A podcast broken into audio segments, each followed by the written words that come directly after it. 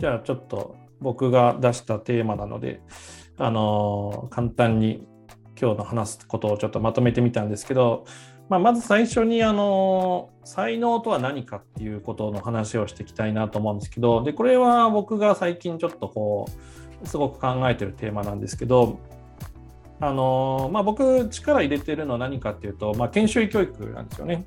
特にまあ国研修医とかのあの指導をするっていうことが多いんですけどあのそういう時にやっぱりその先生その先生でやっぱりあの得意不得意って全然違ったりとか興味がある分野が全然違ったりとかしてであの以前の病院教育っていうのはどっちかというとこうみんな一緒っていうか、まあ、学校教育もそうだと思うんですけどあの基本的にはまあみんな同じ教科書を渡して みんな同じようなトレーニングを受けさせてで、まあ、あの一定のレベルに達するまであのバンバン指導するみたいな感じだったんですよね。その研修医それぞれのその個別性というのをあんまり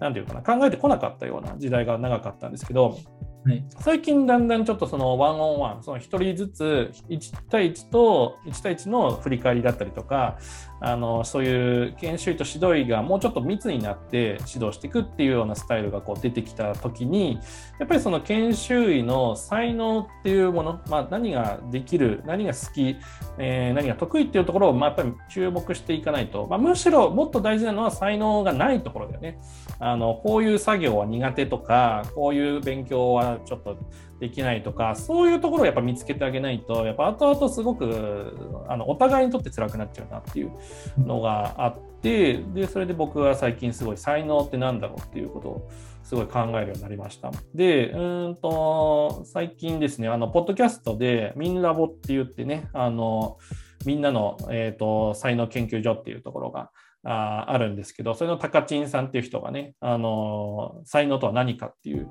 ことを定義してくれてるんですけど、あのまあ、いまあ、いわゆるその例えば一般的に言われる才能って例えば顔がイケメンとかね あの足が速いとか頭がいいとかそういうことなのかなと思うんですけどあのそういうわけじゃなくて才能っていうのはこうついついやってしまうことっていうふうに定義してくれてるんですよね。そうそうそう。だからそもそも最初の段階が人より秀でてるかどうかっていうわけじゃなくてそれをやっている時間とかが全然苦にならない。うん。っていうことが才能なんじゃないかなっていうことを言ってたそうだなっていうふうに思ったっていうところですね。はい。まあ、一応最初はそんな感じですね。ここまで聞いてどうですか？いやあのみんなの才能研究所ミンラボは僕も聞かせていただいたんですけどついついついついやっちゃうことが才能っていうことだとしたら才能に自分で気づくっていうのは難しいってことなんですかね？いやそうだと思う。なんかあの、こう自分では才能とは思ってないと思う。あの当たり前なことだなって思ってる気がする。あそうそう当たり前なことなんだけどあの意外に人はできないっていうか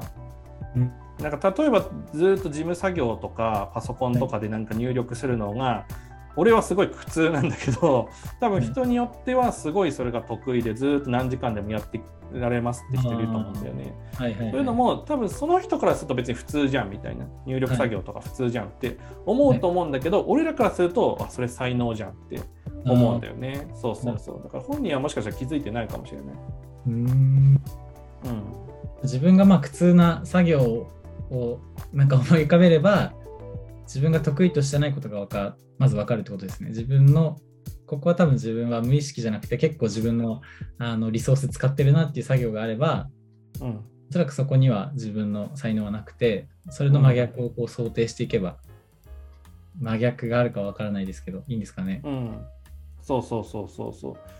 そうだね。だからまあ、そういう意味では、例えばマンデリンとかだったら、もしかして YouTube のこういう活動とかが、そんなにこう、ストレスなくできてるとか、人と話すっていうことがストレスなくできてるんだったら、まあ、それが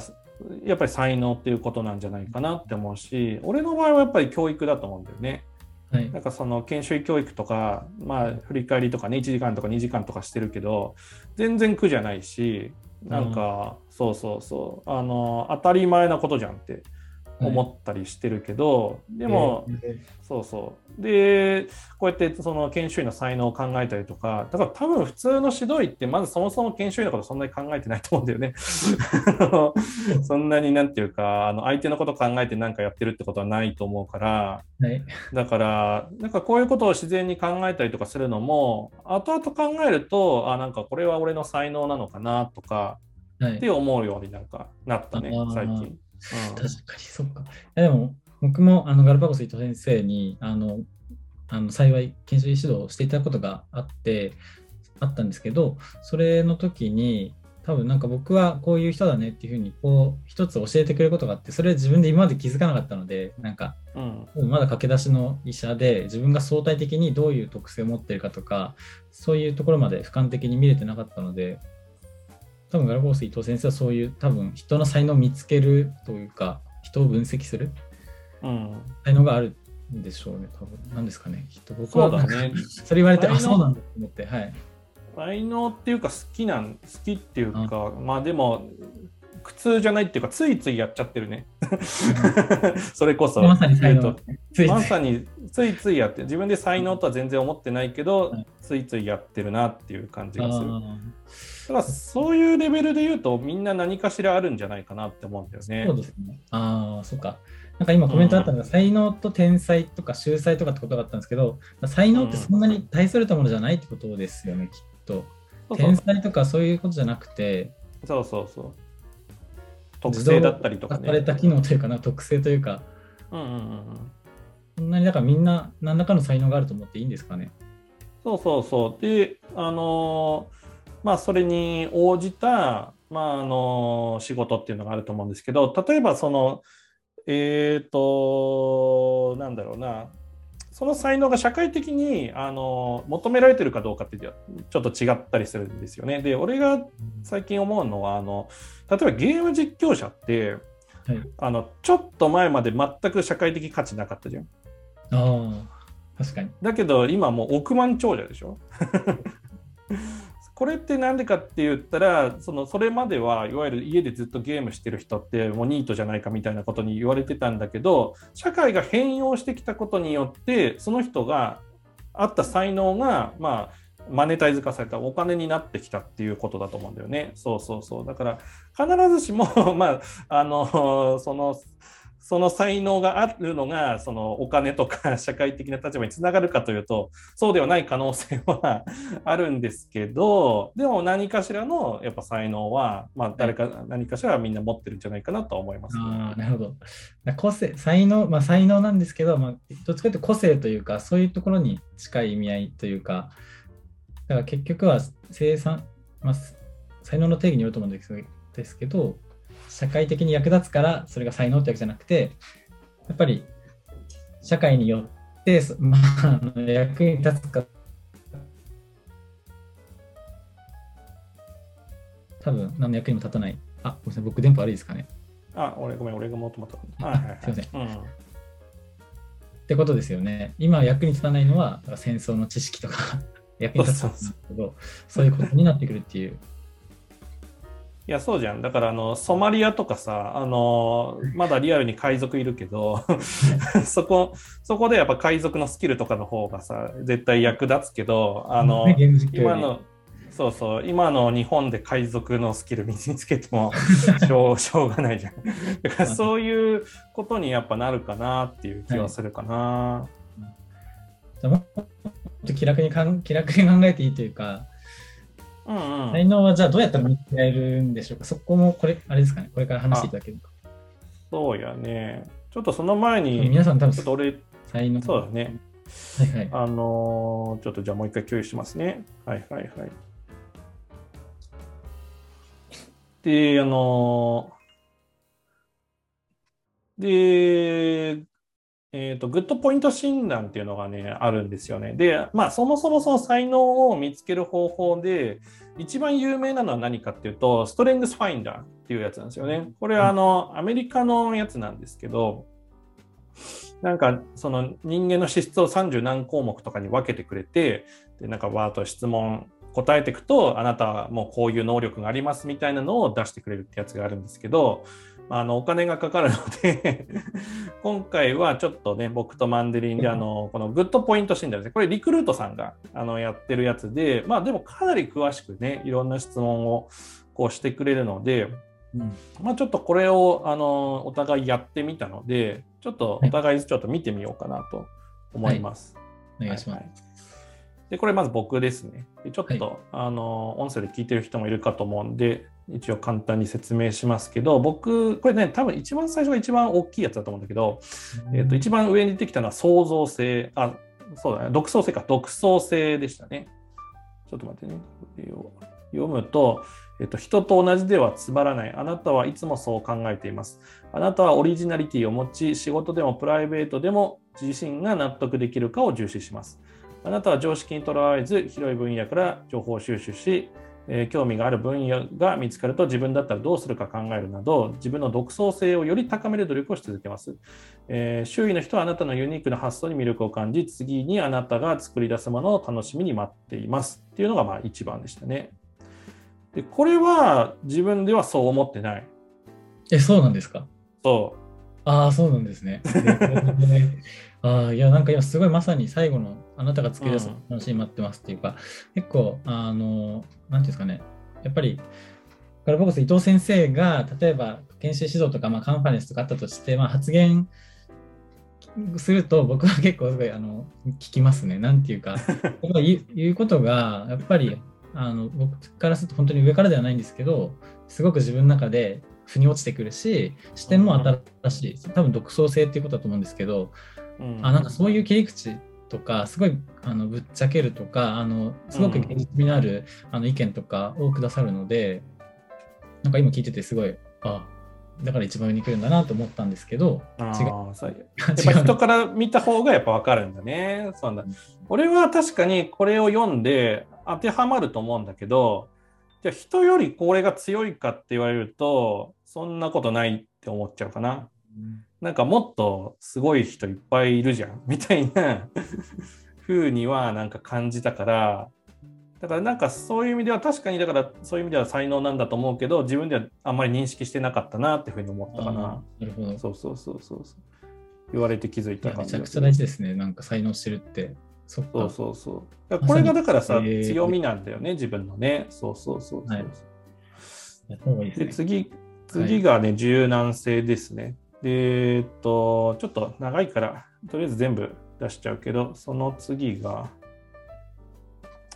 えっと、3番目が現現実思考、4番目が自立、で、5番目が友禅ですね。これが多分トップ5はいですね。うんで、俺がこの中で一番自分で認識してるのは自立自立。なんだよね。ただこれも、あの自分で認識したっていうよりはあのお母さんに言われたからそう思ってんだよね。あ そうそうそう。これあのうん母親にあの俺が高校生ぐらいか中学生ぐらいか忘れたんだけど なんかあんたもう別に一人でなんかその辺に放り出されても生きていけるよねみたいなこと言われたことあったのね。あ。あでその時はあのそうだなって思ってたのね。多分生きていけんなって思ってて、でなんかそっからなんかあ俺ってそういう自立する能力があるんだなとはなんか認識してたけど。でもなんかそうだねそれも母親から言われたからなんかそうだなっていう感じがするっていう気がします。すね気づけなかったかもしれない。自分で、あ、自分は人よりこうだなってなる機会がやっぱ少ないってことなんですね。自分を客観視するのは本当に難しいっていうか。難しいんだなって思うよね。うんなるほど。なんかマンデリンから見てちょっとこの項目気になったなみたいなのありますか？自立っていうのは、うんおそらくやっぱり伊藤先生は、多分まあ総合診療医っていうのを選んでるっていうのもそうだと思いますし、あの知識の幅を広げ続けてるっていうのは多分な,、うん、なかなか多分できることではないのかなと思うので、うん。うんそこはあるのかなっていうのと、あと、あ、ゆ友禅っていうのも、うん。うん、って意味が僕も考えて合ってるか、合ってるかな。一応読むか、じゃあ。えーっと、友禅は、あなたは常にゆったりと構え、じっくりと考えたり、取り組んだりすることができます。長い目で物事を捉え、焦らず気長に進めることが得意であり、目先の小さなことに気を取られて、えー、考えが変わるようなことがありません。特に将来のことを考える上で、あなたが長期的な視点、あなたの長期的な視点から生まれる発言や提案はとても参考になるでしょう。また、悠然とした態度には周囲の人を落ち着かせ、改めて考えてみよう。焦って決断してはいけないと考えさせる効果があります。あなたの精神的なゆとりが周りの人を落ち着かせるのですということですね。いや、でもまさにそうじゃないですか。いや、まさに、はい。まあ、僕もそうなりたいなと思うタイプで、僕はそう多分な、うん、まあ、そうじゃないんですけど、伊藤先生は、多分こんな話というか、こんな多分ラジオするのも多分やっぱり長い目で物事を捉えてるというか、今考えて目先のメリットないけど、でも生きやすくなるための、まあ、あのスキルというか考え方を多分僕たちはこう多分模索していて、まさにこういうことを考えることが考えれるっていうのが多分その才能なんじゃないかなっていうのと、うん、あとなんか一個僕響いたことがあって、あの、正、う、味、ん、人間生きる意味なんてないからねみたいなことを、ああ、そうだね。はい、それ結構楽になったというか、うん、確かに生きる意味なんてないないかみたいな、自分次第というか自分で意味付けはできるけど、別に生きてること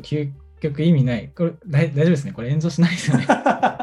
まあまあ僕の方から言うと、まあ、僕個人の考えとしては、そのあの例えばうん、そうだな、あんま言うとあれか、まあ、患者さんとかで結構その、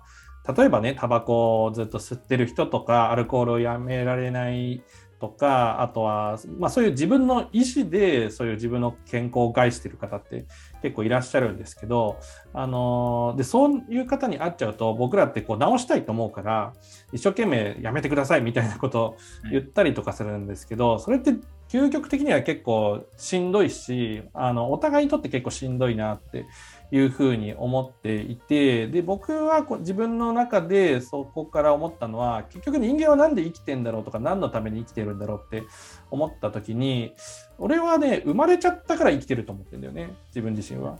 そうそうそう生まれちゃったから生きているそれ以上そんなに意味はないんじゃないかなと思っていてそれだったら、やっぱ自分の好きなようにとか、自分がやりたいことをやって、できるだけ幸せ、まあさっきの 幸せの話戻るけど、できるだけ幸せに生きるってことが大事なんじゃないかなって思って、そこからその患者さんにすごく強要するみたいな、もうタバコ吸うんだったら見ませんよみたいなことは言わなくなってきて、はい、だんだんそういう需要性が出てきたっていうか、っていう感じがするっていうことで、あのそういう話をね、しましたね。はいはい。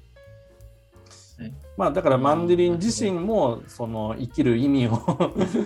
模索しててってことだとね。そうですね。勝手に自分の価値観を患者さんに押し付けるというか、うん、うん、こ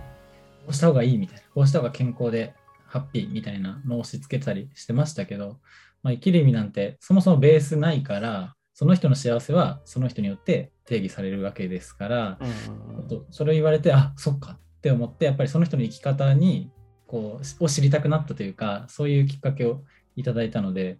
まあ、生きる意味っていうのは極論ないって考えるとちょっと楽になれるのかなってすごく、うんうんうん、あのその言葉は好きになりました。はいはい。ありがとうございます。じゃあちょっとマンデリンのやつを見ますか。はい、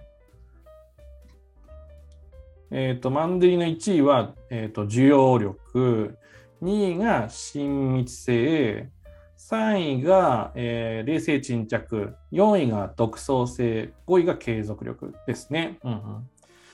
これ、自分的にさ、これはまあそうだなとかさ、いや、これは全然そう思わなかったとかある？ああ、1個あるのは継続力ですかね。それも、僕ずっと親に言われた記憶があるんですけど、うん、結構僕、あの、継続力はある方だと思ってて、まめなんですよね。そのタイ、うん、伊藤先生が言ったようになんかただタイピング打ち込むとかも割と結構好きだったりします。そういう没頭できるというか、うん、あのタイピングゲームとか やるのとか好きです。えー、マジで？すごいね、はい、あとはあの中学の時代バスケやってたんですけど、うん、バスケットボールって小学生からやってる連中めっちゃうまいんですよね、うん、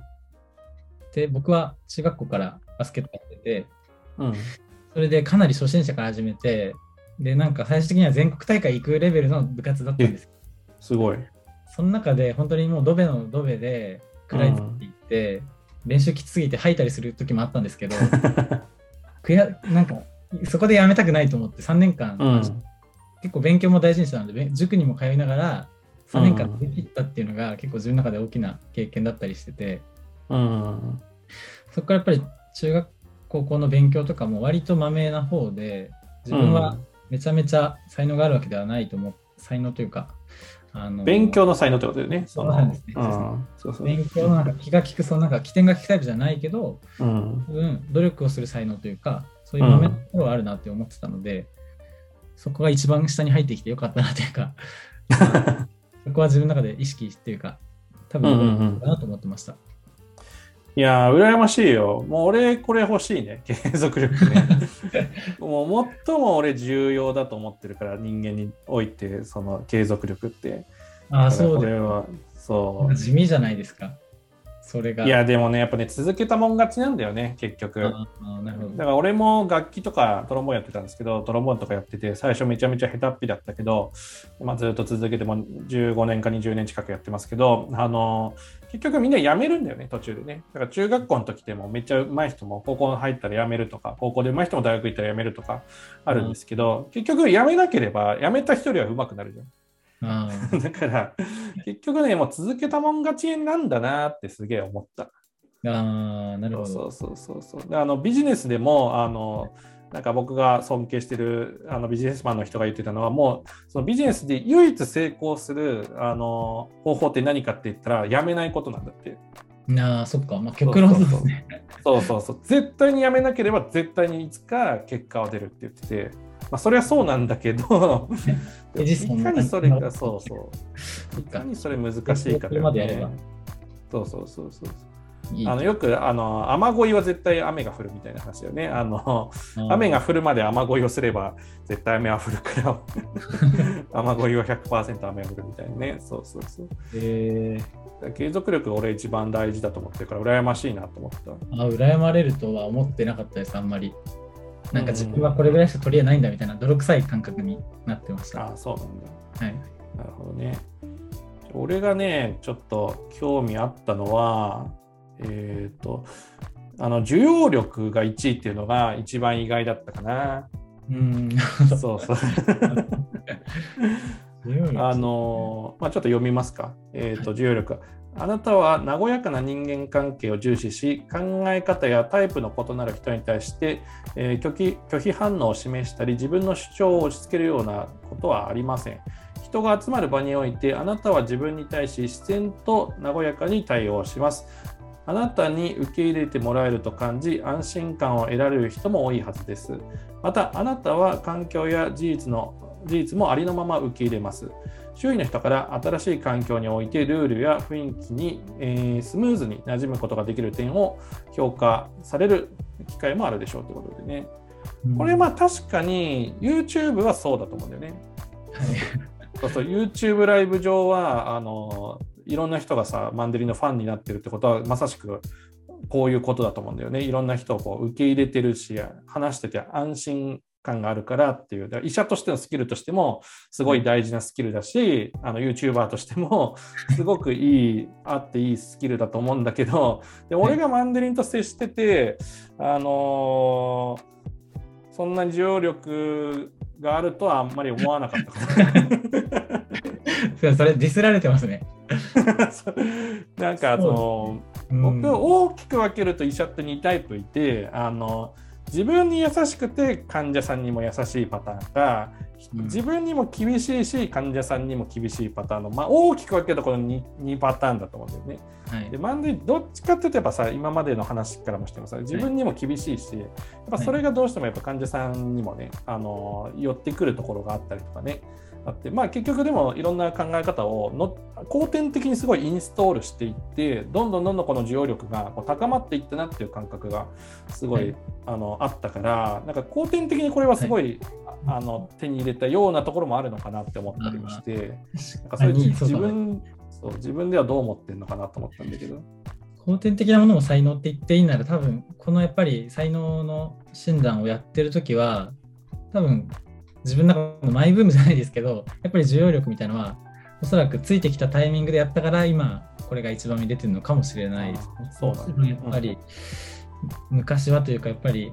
医師3年目になりたての時とかはかなり患者さんに対して自分の健康感とかを押し付けるというか入れ込みすぎるタイプ、やっぱり境界線が薄れるというか、そういうタイプだったと思うので、うん、言われてみると、かなり丸くなったなじゃないですけど、うん。今はそこまでいかなくなったなって思います。ね、そうだよね。は最終的には本当そういう感じになったよね。だからなんか、あのー結局これ見て思ったのは、なんか才能って別に先天的なものじゃなくてもいいのかなって思ったかな。ああ、なるほど。そうそうそうそ才能って的にそうですう。ね。そうそうそう。うん。持って生まれたものみたいな定義だと思ってたんですけど、古典的にはインストールできるみたいな。そうそう。俺多分ね、教育とか後天的だと思うんだよね。はい。最初からそんなすげえ人に好き教えるの好きだったりとかうまかったわけじゃ全然ないから、はいでもなんかすごいいっぱい経験していって、あのそういう機会がすごい多かったから、だからそれで結局そういうのが上手に上手というかね、あの自分の中ではそういう苦にならないことになったのかなっていう気はするから、だからまあそれは後天的なスキルなのかなって思ったりしましたね。まあ、すごいですね。全然まだ僕、初期研修の先生とかに教育、なんか腰、腰なんか気合い入れないとできないですね。ああ、そうなんだ。はい。確かに。俺もう初期2年目の時点でめちゃめちゃ教えたがりだったね。ああ、大変ですね。やっぱだいぶそこはちょっと違うよね。なるほど、なるほど。面白いですね。はいはい。まあそんな感じでですね、あのいろいろあるんですけど、あと最後にですね、あのこれはミンコミンラボのやつなんですけど、あのまあ大きくあの2つの質問で、まあ、あなたのタイプが分かりますよってやつで、皆さん多分これはすぐできると思うので、ちょっと試しにやっていただけたらいいかなとやってみてください。はいはい、思います。まず1個はですね、思い立ったらすぐ行動するタイプですかっていうことですね。これがノーかイエスかですね。でもう1個は合理的に判断しますかってことですね。これもイエスかノーかっていうことですね。で、この2択の質問で、あの、なるんですけど、ちなみにマンデリンはどうですか？僕は、えーっと、これも多分、あの、周りくどくて申し訳ないんですけど、僕はおそらく理性タイプだと思います。思っそうなんだ。たら、すぐ行動するタイプではもともとないと思います。で、合理的に判断するのは大好きなので、おそらく上の人種ではあると思うんですけど、あ、でも合理的、うん、ちょっとすごくブレるんですけど、と理性タイプから今冒険タイプになろうとしている最中なのかなと思い立ったりやるようになってきてるので、どんどん。そういうことをできるんだと気づき始めてますけど、根は多分物事をなんか考え込む方が好きというか、すぐよりかは、なんでこういうことするんだろうとか考えるタイプなので、理性タイプかなとも思ったりしますね。うんうんうん。そうですね。で理性タイプの人は、まあ、知識、知恵を蓄えることが好き、準備し戦略的に動くっていうことですね。で、まあうん、えっ、と、戦略とか、えっ、と、企画立案とか、マーケターとかの仕事が向いてますよっていうことですね。あはいーはいはい。俺はやっぱ冒険タイプかな。やっぱ基本はとりあえず行動、合理的に判断して、まず行動してみるっていうことが多いので、ですぐやめんだよね。ちょっとやってあうまくいかないと思ったらすぐやめるみたいなことがすごい多いから、だから多分冒険タイプかなと思いますね。そうですね。うん。え冒険タイプはとにかくやっちゃう、アドリブで動く、行動的、意欲的、スタートスタートアップの経営者やえー営業などが向いてますってことですね。でこれあと大事なのはですね、あの反対のやつはあの自分にないスキルだから、はいあのこれは意識的にあの、はい後天的に獲得しに行った方がいいって言われてるんでね。あーなるほど。例えば俺だったら冒険タイプだから反対は堅実タイプでね、あの思い立ったらすぐ行動しないで合理的にも判断しないっていうのがうん堅実タイプだから、ここのやっぱさっき言ったような淡々としたマニュアル作業とかは苦手だからうん確かに。こういうのはあの俺サマリーとか死ぬほど貯めてるけど それが多分ここに入ってるのかなって気がする。あーそっか、なるほど、なるほど。マンデリンの場合は感覚タイプのところだね、人のサポートとか人の気持ちに寄り添うこととかっていうことが、はい。まあ、足らないらしいよ。でもそうかもしれないですね。結構、ちょっと冷徹なところもあるので、うんうんなんて言うんだろう。うん。まあでもこの真に人のためにやるっていうことよりは、自分のために他者貢献するというか、まあ、アドラうんうんうんーですけど、そういう感覚ではあるので、真にそういう手ないな。ついついやっちゃってはいないよね、だからね。ああ、そうですね。あいやそう。そうそうそうはいはいはいそうそうそう。だから、意識して後天的にそうやって理論武装してやってるって感じだよね。そうですね。それは、そうそうそうかもしれないですね。だから別にそれが悪いことじゃなくて、自分の才能はこっちだから、それをフィットさせながら、自分の才能がない部分は後天的にそうやってあの知識とかね、スキルを身につけてやるっていうのが大事かなと思うので、だから自分の才能を知ると逆にあの苦手な部分が分かるので、そこを頑張るっていうのがすごく大事になるのかなっていうふうに思いましたね。うんなるほど。そうそうちょっとこの辺で一回休憩切るか。面ちょっと皆さんのやつをちょっと。感覚タイプの方が結構多いイメージがありますね。感覚タイプあの、感覚タそイプね。冒険タイプ、理性タイプ、あ、結構いっぱいいますね。あ、でも感覚タイプ多いですね。あの多分女性の参加者の方が多いと思うんですけど、はいあの女性はやっぱあの感覚タイプ多くて、あの俺もちょっとこれ気になってあの男ばっかじゃなくてあの女の人にも結構あの要はその合理性と感情どっち大事にしますかって質問は結構しててやっぱねあの女の人はねあの感情を大事にする人すごく多いんだよね。はい。そうそうそうそうだからそれはあのちょっとやっぱ男女の差も少し個人的にはあるのかなって思ったかな。うん。なるほどですね。なんか、うん、こういうこういうことあこういうこと言うとちょっとキャラ上あれですけど、確かに、あの、感情に揺さぶられてる人を見ると、なんでそんなにこう感情で揺さぶられちゃうのかなというか、うん。議論でも感情のところでこう議論してると、えでも要はこういうことだよねとか言いたくなっちゃうタイプなので、多分僕は多分感覚が欠けてるので、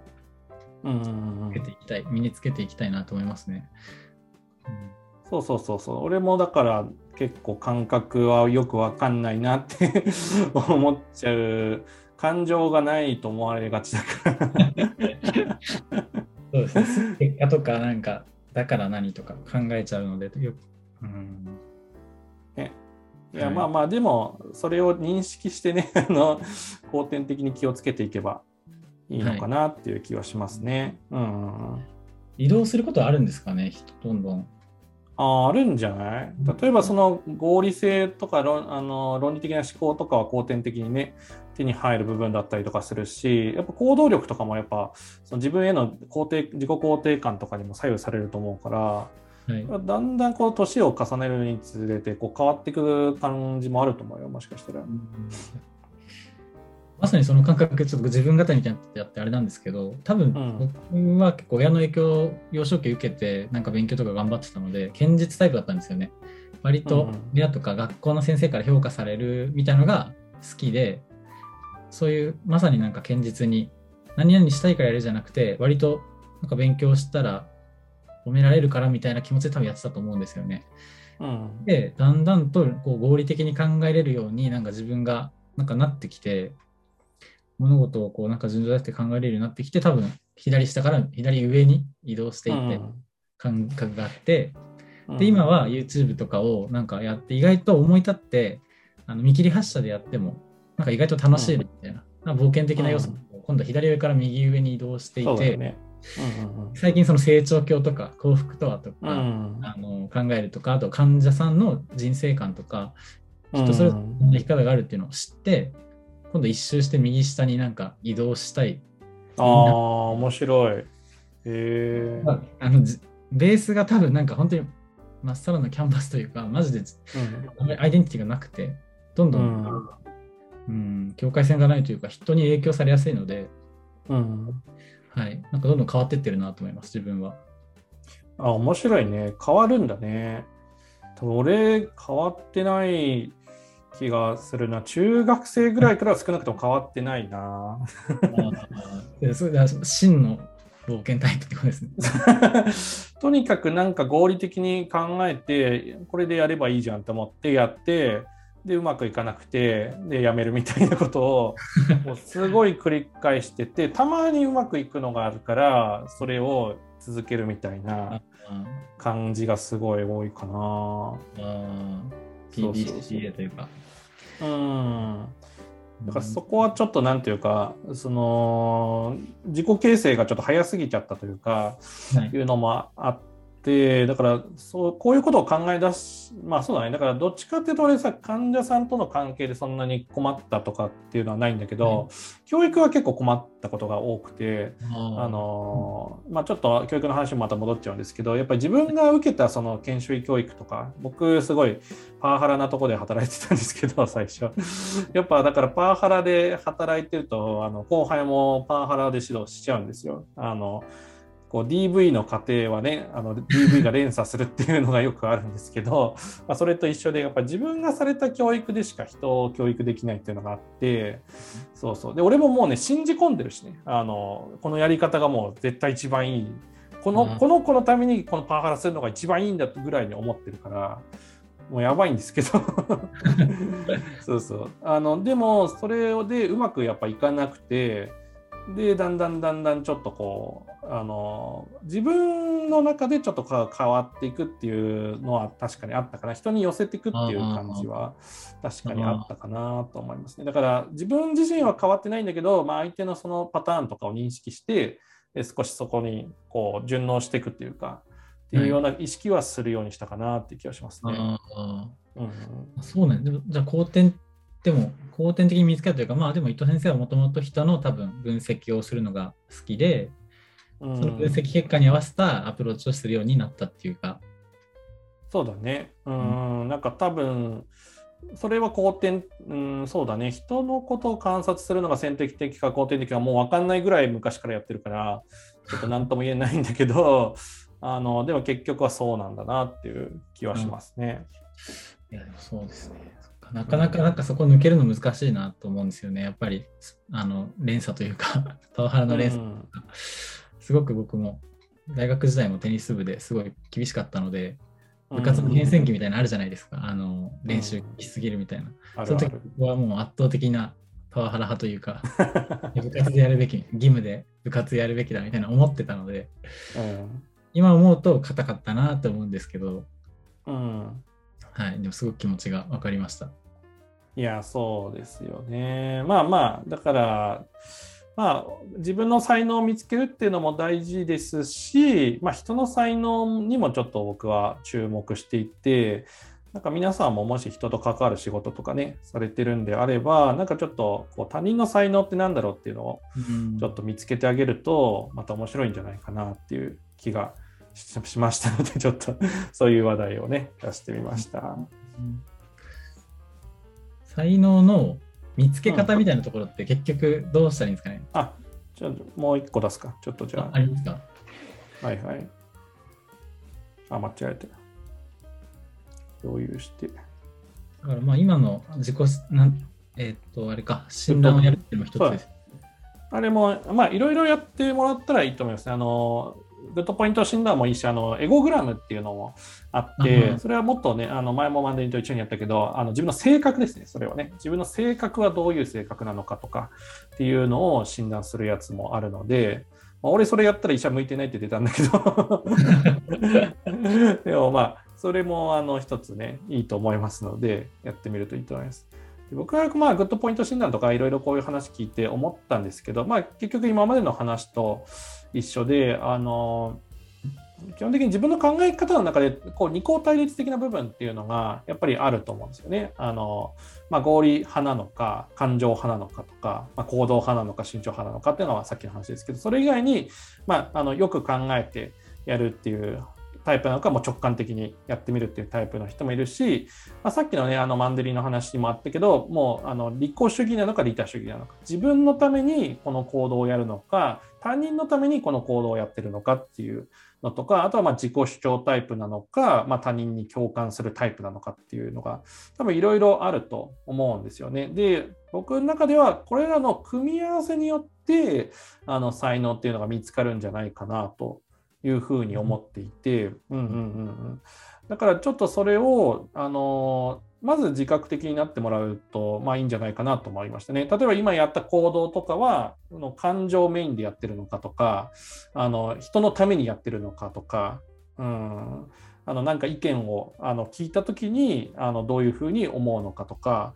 そういうのの中でだんだんあ自分ってこういうタイプなんだなっていうのが分かってくるんじゃないかなっていうのもあって、うん、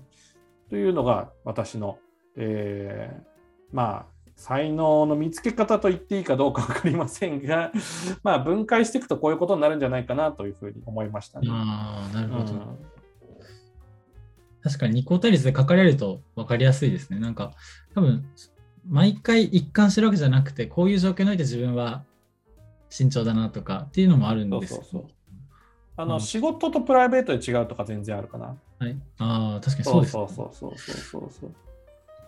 ああ全然違う気がする、仕事と。そうそうそうそう。自分の中にもいろんなこの側面もあるし、もちろんあの二項対立と言いながらも、あのまあ、真ん中よりちょっと右だけとかね、ほぼ中立だけど、状況とか人とか相手によって変わるみたいな、うんなんか大好きな人に対してはこうだけど、嫌いな人に対してはこうとか、そういうのももちろん変わってくるだろうし、そうそうそうそう。うんまあでも、まあ大きくは傾向はあると思うので、まあそういうのをつかむっていうのは、そういうのに自覚的になるっていうのは、まあ一ついいことかなと思いますね。ああ、なるほど。うん。これは確かに手っ取り早くできますね。自分だったら合理性と慎重かな。慎重、思考派、利己主義、共感力かな。ちょっとわかんないですけど。でもそうだよね、自分のこのやってる行動が人のためなのか自分のためなのかって多分普通考えてない人の方が多いんじゃないかなと思うんだよね。そうそうそうそう。だからまずそこにこう自覚的になると、あの人のためにやることがもうめちゃめちゃなんつうの幸せな人もいるわけじゃん。はい。あのもうえーっとねあの最近ちょっと一回共有切るか最近あの俺の大好きなあの古典ラジオの話であのカーネル・サンダースの話が あるんだけどああのカーネル・サンダースは最初あのガソリンスタンドからスタートしてんだよね。あ、そうなんですね。そうそう、ガソリンスタンドからに、あのえーと、レストランを作ったんだけど、それがめちゃめちゃ評判だったから、だんだんこう、ライジングしていくんだけど、その前のガソリンスタンドでめちゃめちゃこう、ホスピタリティが高くて、もうタイヤパンクしてたら無料で直しますよとか、そういうのをやってったら、どんどんどんどんそのガソリンスタンドが流行って、で、なんかそのレストランも、まあ、腹減ってるから、あの、なんか食わせてやりたいって気持ちからレストラン作ってとか、へえ。っていうのがあるので、そうそうそうそう。だから、リターン主義からそういう風になっていくっていうこともすごくあるので、で、まあ、カーネル・サンダース多分バガソリンスタンドやりだしたのとか、50代ぐらいなんだよね。で、あの、いわゆるケンタッキーフライドチキンが、あの、でき始めるのって65歳ぐらいなのね。あめちゃめちゃ万世タイプなんだけど、あ。そうそうあ後々なんかその気づくっていうことも全然あるんじゃないかなと思いますよね。ああ、なるほど、なるほど。うーん。あと生きてくるっていうか。カーネル・サンダース、そうなんですね。それ結構万世タイプ好きだから、あ柳瀬隆先生とかも大好きだけど、そうあそう。そうそうそうそう。あ。どこで生きてくるか分かんないっていうか。まあそれがハマる時があるっていうことなんだろうね、時代とかいろんなファクターがパチパチパチってハマったらなんかいつかバンとくるっていうことがきっとあるんだろうなっていう気がする、えー。それまであのカネル・サンダースってもう10個以上仕事を転々としてんのね。あ、そうなんですね。そうそうそうそう。めちゃめちゃいろいろやって最後の最後のやつがめちゃめちゃハマったみたいな。うーん。そうそうそうそう。立候主義と利他主義に関してはまたちょっと話したい気がしますね。ああ面白いよね。面も。白いので、ぜひ。め。ちゃめちゃ面白い。なんかあとラジオで多分高知さんが言ってたと思うのが、なん。かこの人なんでこれできないんだろうとかこれにイライラするなっていう自分なりのなんかそのエピソードを思い浮かべればおそらくその人にイライラすることは自分が自然とできてることだからうん。それが才能に直結するんだよみたいな確か言ったと思うのでなんかそれを思い浮かべればなんかパッと自分の才能というか自分の特性性格がわかるんじゃないかなっていうのは一つ思いました。確かにね他人のフフリー見てなんだっけ我が身をどうのこうのみたいな やつだよね確かにそうですね、この人なんでこれに時間かかるんだろうみたいなことは多分自分が得意なことというか自分が悩まずにできていることなのかもしれない。ですかね。そうそう、やっぱ自分の当たり前と他人の当たり前が違うってね、結構気づかないよね。そうそうそう。自分にとっては当たり前なんだけど、他人にとっては当たり前じゃないっていう感じだよね。まあ、それに気づけるとまた面白いよね。それにイライラして終わりだとすごいちょっとつまんないというか悲しい感じになっちゃうから、なんでイライラするんだろうみたいなね。で逆にその相手のね、なんかそのイライラするポイントだけじゃなくて、あのなんか、あ、これはすごいいいじゃんみたいなポイントが見つけられるようになるとすごいいいよね。確かに。あいいですね、うん、そう思った時ちょっとふと立ち直ってあこれは才能を見つけられるチャンスだじゃないとか。そうそうそうそう、まあ相手の才能はそこにないんだじゃないですけど、相手には他にいいとこがあるんだって気づくきっかけにもなるので、ぜひ、なんかそういうのあるといいですね。なんかありますか？そういう。他人のあれを見て自分のあれがってこと？はい。まあまあ、教育は完全にそうだし、そうですね。そうだね。あの、なんでこんなになんかみんな、あの上手にでき なんだろうなんかすごいパワハラ的になっちゃったりとかなんか自分の自慢話ばっかしちゃう先生って多いんだけど、なんでこうなそうそうなんでこうなっちゃうんだろうな。まあ俺もでもまあおじさんだからやっぱ自慢話しがちなんだけど あのあのやっぱなかなかそういうことは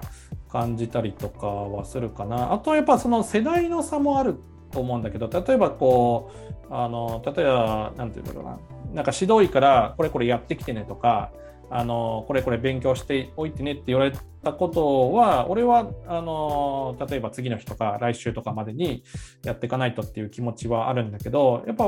あのこれあんま言うとねまたおじさんっぽくなるけど若い人ってやっぱそれじゃないあのそうしない人も結構多かったりとかしてマネリは全然そんなことないけどあのそういう人もいたりとかして、まずこれはジェネギャなんだなと思うようにしてるけど まあそういうことは感じ、だから逆にそういうのをこうちゃんとやるっていうのも、まあ才能といえば才能なのかなとか、うん、まあでも自分ではそういうふうには思わないよね。なんか当たり前なことじゃんっていうふうになっちゃうような感じはするよね。ううんうん、そっか。いや、でも確かにそうですね。多分その世代っていうか、Z 世代みたいな世代は、多分そのと才能があるんでしょうね。僕、そのその上の世代には持ってないような。いや、そうそう。例えば SNS とかも絶対かなわないよね。そうですね。そうそうそうそう。そういうなんか、あの、キャッチーな、あのワードパンと出すとかあのいわゆるキャッチーな写真を撮るとか、うん、そういう、まあ、情報のその撮るスピードとかそういうのは全然やっぱかな、うん、そんな情報のスピードはすげえかなわないなと思った。研修医になんか、あの、例えば調べてくれるタイプの研修医とかだと、本当あの、2、3時間とかで、なんかその患者さんの方針とかバンとまとめてくれたりとかすることあって、はい、情報の処理能力めちゃくちゃ早いなって思うことも逆にすごいある。うん、確かに。うん、使え、そうですね。確かにそういう時代の進歩で、使えればもういい、なんていうか、覚える必要はないみたいになってきてますもんね。もうデータをどこにあるかが分かれば、使えるみたいな。まそれ以外のスキルも多分医者はあの必要だと思うんですけど、うん。だとそうですよね。やっぱ本わざわざ読む人がいなくなったかな。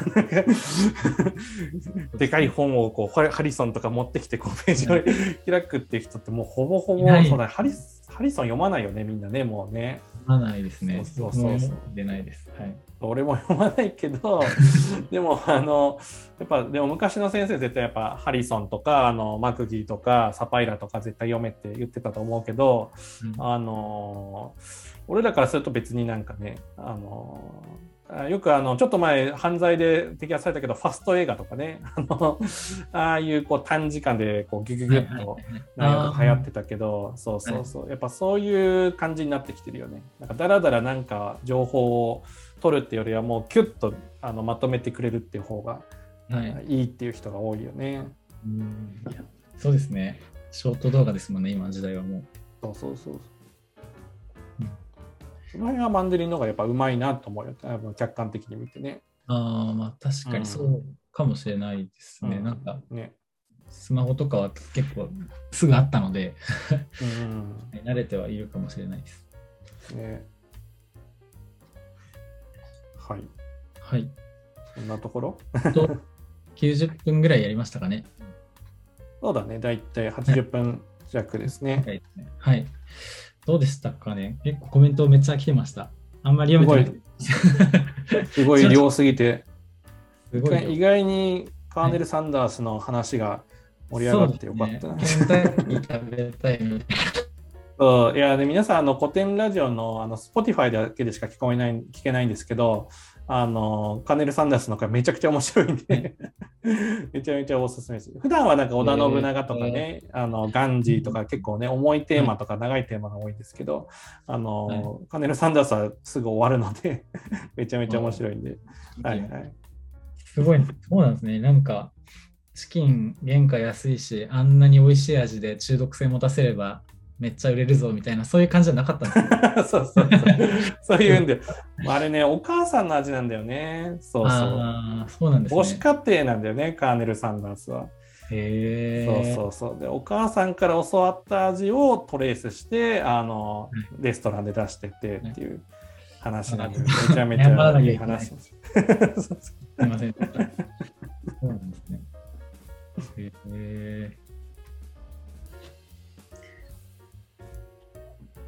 と次回告知とかにしていきますかあ。そうですね。はい。またい3週か4週ぐらい上げてね、はい。やりましょ1回でラジオやっていきたいと思いますので、う。はいぜひよろしくお願いします。でアーカイブはあの私のチャンネルで1週間以内ぐらいには 出しますので、また聞きたい方はぜひそちらもお願いします。あと、あの、ゲストをね、あの、呼ぼうっていう話はしておりますので、